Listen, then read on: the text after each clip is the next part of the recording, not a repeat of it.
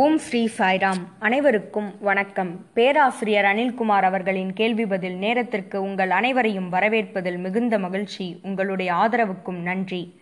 ஒவ்வொரு வாரமும் பக்தர்கள் பலர் தங்கள் மனதில் எழுந்த கேள்விகளை கேட்கின்றனர். அதற்கான பதிலாக சாய் இலக்கியத்தை ஆதாரமாக கொண்டு பதில்கள் கொடுக்கப்பட்டிருக்கிறது. இந்த வாரம் நாம் பார்க்க இருப்பது நூற்றி நான்காவது கேள்வி.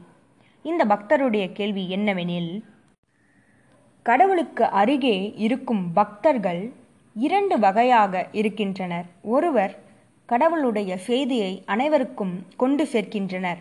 மற்றொருவர் அமைதியாக அமர்ந்து தியானம் புரிகின்றனர். இதில் எந்த அணுகுமுறை முக்கியமானது? எதை ஒருவர் தேர்ந்தெடுக்க வேண்டும் என்பதே இந்த பக்தருடைய கேள்வி.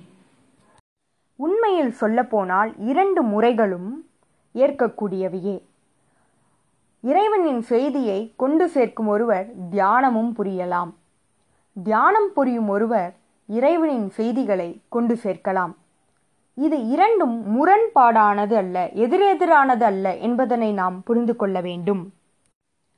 தியானம் புரியும் ஒருவர் இறைவனுடன் நெருங்க நெருங்க இறைவன் அவருக்குள் தோன்ற வைக்கும் சில செய்திகளை அவர் உலகத்திற்கு சொல்வதனால் என்ன தவறு இருக்கிறது ஆகவே இதனை நாம் இந்த கண்ணோட்டத்தில் பார்க்கக்கூடாது.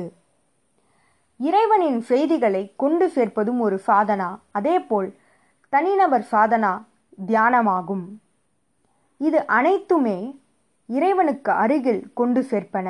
இதில் எதுவுமே முரண்பாடானதல்ல ஒன்றுக்கு ஒன்று குறைந்தவையும் கிடையாது. ஒருவர் அமைதியாக தியானம் மட்டுமே புரிந்து கொண்டிருக்க வேண்டும் என்று நீங்கள் நினைத்தால் அவர்கள் இங்கு இருக்க முடியாது. இமாலயத்திற்கு சென்று தனியாக அமர்ந்துதான் தியானம் புரிய வேண்டும். ஆனால் பகவான் நமக்கு சொல்லியிருப்பது என்ன? இரவு பகல் என்று இரண்டு இருப்பது போல இரண்டு கால்கள் இரண்டு கைகள் என்று இருப்பது போல இந்த உலகமும் நமக்கு முக்கியம். அதேபோல் உட்புறமாக பயணிப்பதும் முக்கியம் என்று சுவாமி சொல்லியிருக்கிறார். இரண்டு கைகளில் ஒரு கை போதும் என்று யாராலும் சொல்ல இயலாது. அதேபோல் இந்த உலகம் எனக்கு வேண்டும் ஆனால் வெளி உலகம் எனக்கு வேண்டாம். உட்புறமாக பயணிப்பேன் ஆனால் வெளியுலகம் வேண்டாம் என்று சொல்ல முடியாது. ஆகவேதான் சுவாமி நமக்கு என்ன சொல்லியிருக்கிறார் என்றால் ஆன்மீக வாழ்க்கையோடு உலக வாழ்க்கையை இணைத்து கொள்ளுங்கள். இது இரண்டும் ஒருங்கிணைந்து செயல்பட வேண்டும். ஆன்மீகத்தோடு நீங்கள் உங்களுடைய உலக வாழ்க்கையை நீங்கள் இணைக்கும் பொழுது தர்ம வழியில் நீங்கள் நடப்பீர்கள். அது உங்களுடைய வாழ்க்கைக்கு வெற்றியை தரும் என்று பகவான் சொல்லியிருக்கிறார். எனவே ஆன்மீகத்தில் தியானம் புரிவதும் சரி இறைவனின் செய்திகளை அனைவருக்கும் கொண்டு சேர்ப்பதும் சரிதான். உங்களுடைய நோக்கமானது தெளிவாகவும் உங்களுடைய புரிதலானது தெளிவாகவும் இருந்தால் யாரும் உங்களை அசைக்க இயலாது. ஆகவே உங்களுடைய குறிக்கோளை நோக்கி நீங்கள் பயணிக்கலாம். உங்களுடைய தியானத்திலும் நீங்கள் கவனம் செலுத்தலாம். அதேபோல் வெளியுலகத்தில் இறைவன் உங்களுக்கு கொடுத்த செய்தியை அனைவருக்கும் சொல்லலாம். எந்த தவறும் இல்லை. நன்றி. அடுத்ததாக நூற்றி ஐந்தாவது கேள்வி என்னவென்றால் சமூகத்தில் பலரும் ஒரு நிலையை அடைய வேண்டும் கௌரவிக்கப்பட வேண்டும் ஒரு பதவியை அடைய வேண்டும் சாதிக்க வேண்டும் என்று நினைக்கின்றனர். இது ஒரு பொதுவான ஆசைதானே? ஏன் அவ்வாறு அடையக்கூடாது? ஏன் அந்த பாதையில் பயணிக்கக்கூடாது என்பதே இந்த பக்தருடைய கேள்வி. உண்மையில் சொல்லப்போனால் மகிழ்ச்சியானது ஆனந்தமானது ஒரு நிலையை அடைவதில் இல்லை. சமூகத்தில் ஒரு நிலையை அடைந்தால்தான் மகிழ்ச்சி கிடைக்கும் என்றால் நிச்சயமில்லை. ஹாப்பினஸ் லைஸ் இன் நோபடி இந்த நோபடி என்பது அகங்காரத்தை விடுத்த ஒரு நிலை. அகங்காரம் இருக்கும் வரையில் நான் இதுவாக ஆக வேண்டும்? நான் இப்பதவிக்கு செல்ல வேண்டும். நான் இதை பெற வேண்டும் என்ற அந்த பற்றுதலோடு நாம் உழன்று கொண்டிருக்கிறோம். நாம் அந்த பாதையில் பயணிக்கும் பொழுது அமைதியற்ற நிலைக்கு தள்ளப்படுவோம். அமைதியற்ற பாதையில் பயணித்து கொண்டிருப்போம். அதில் காலடி எடுத்து வைத்து விட்டோம் என்றால் வேதனை தான் மிஞ்சும். அங்கு மகிழ்ச்சி இருக்காது. மன அமைதி இருக்காது. ஆனால் நீங்கள் இந்த அகங்காரத்தை கைவிடும் பொழுது நோபடி என்கின்ற நிலையை அடையும் பொழுது நீங்கள் இழக்கப் போவது எதுவுமே இல்லை. மகிழ்ச்சி மட்டுமே அங்கு மிஞ்சும். ஆனந்தம் மட்டுமே அங்கு இருக்கும். திருப்தி மட்டுமே உங்களிடம் இருக்கும். ஏனென்றால் இது அனைத்தும் பொய் என்பதனை அறிந்த நீங்கள் எது சத்தியம் என்பதனை உணர்ந்து கொண்டீர்கள். அந்த சத்தியம் எங்கிருக்கிறது என்பதனை உணர்ந்து கொண்டீர்கள். அதுவே நிரந்தரம் மற்றது அனைத்தும் நிரந்தரம் இல்லை என்ற அந்த விழிப்புணர்வே உங்களுக்கு மகிழ்ச்சியை பெற்றுத்தரும். When you are nobody your life would be blissful நீங்கள் இப்படி அகங்காரத்தை கைவிட்டவராக இருக்கும் பொழுது அதனை நீக்கிய பொழுது உங்களுடைய வாழ்க்கையானது அதிசயங்களால் நிரப்பப்படும். ஏனென்றால் பொக்கிஷமான தெய்வீகம் உங்களுக்குள் இருக்கிறது என்பதனை உணர்ந்து விட்டீர்கள். அதுவே வாழ்க்கையில் உங்களை ஒரு உயர்ந்த நிலைக்கும் உங்களை ஒரு ஆனந்த நிலைக்கும் இட்டுச் செல்லும். ஆனால் மனமானது உங்களை அவ்வாறு பயணிக்க அனுமதிப்பதில்லை என்பதுதான் உண்மை. இந்த மனமானது உங்களுடைய மனதினை குப்பைகளால் நிரப்பிவிடும். குப்பைகள் என்பது அகங்காரம் அகங்காரத்தால் நிரப்பிவிடும். ஆகவே உண்மையான சாதகர்கள் இந்த அகங்காரத்தினால் நி- நிரப்பப்படாமல் இந்த அகங்காரத்திலிருந்து தள்ளி இருக்க வேண்டும். இதனை குறிக்கோளாக அவர்கள் கொள்ள வேண்டும். அவர்கள் எப்பொழுதும் இதில் விழிப்புணர்வோடு இருக்க வேண்டும்.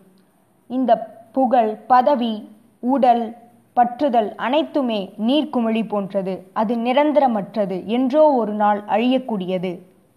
ஆனால் எது சத்தியம் என்பதனை அறிந்து கொண்ட நீங்கள் இந்த சத்தியம் என்பது வெறுமையான ஒரு நிலை.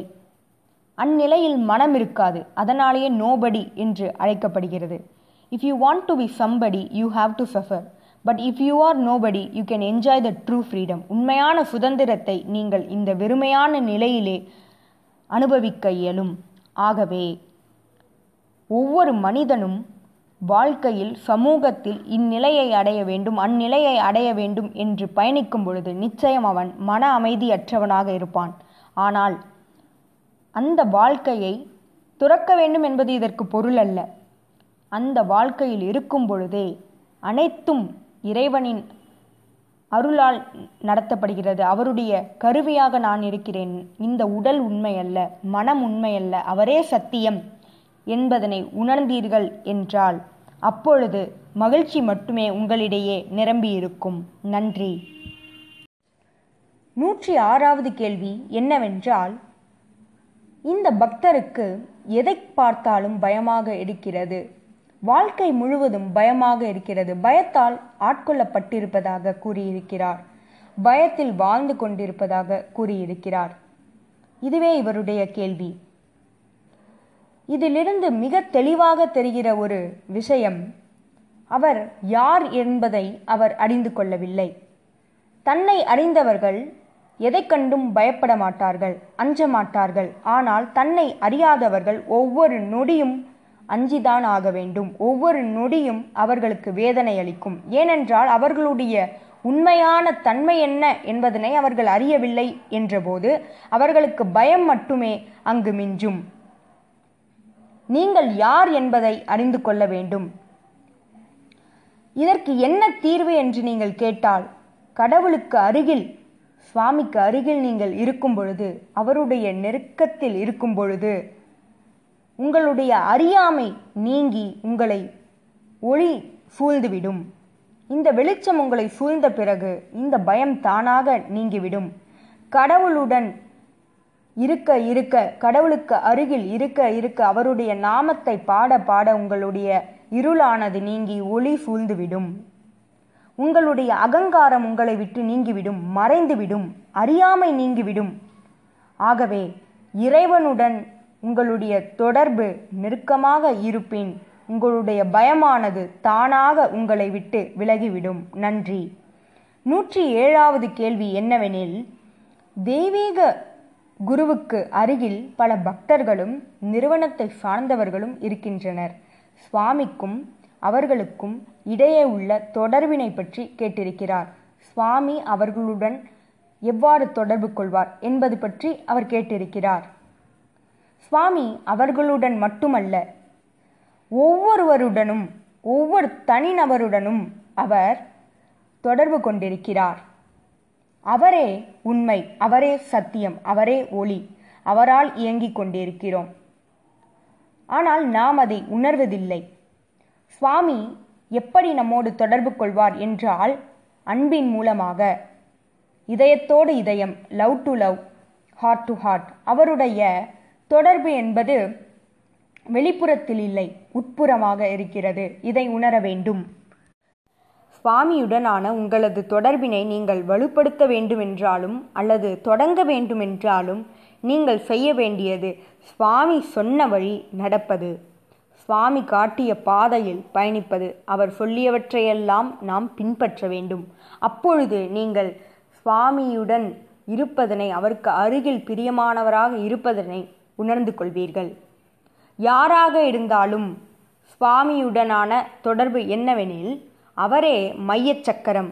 அவர்களை சுற்றியே உலகம் இயங்கிக் கொண்டிருக்கிறது. அவரே மையப்புள்ளி. அவரை சுற்றியே அனைவரும் இயங்கிக் கொண்டிருக்கிறோம். அனைவரும் மற்றவர்களோடு இனிமையாக பேசலாம். அவர்களிடம் தொடர்பு கொள்ளலாம். ஆனால் ஒவ்வொருவரும் விழிப்புடன் இருப்பது என்னவெனில் இவர்கள் அனைவரும் நிரந்தரமல்ல. சுவாமி மட்டுமே நிரந்தரம். அவரே சத்தியம். அவருடனான தொடர்பே சத்தியம். அதுவே நிரந்தரமானது நித்தியமானது. என்பதனை உணர வேண்டும் அதுவே முக்கியமானது. இதுபோல பல கேள்விகளோடு உங்களை அடுத்த வாரம் சந்திக்கிறேன். ஜெய் சாய்ராம்.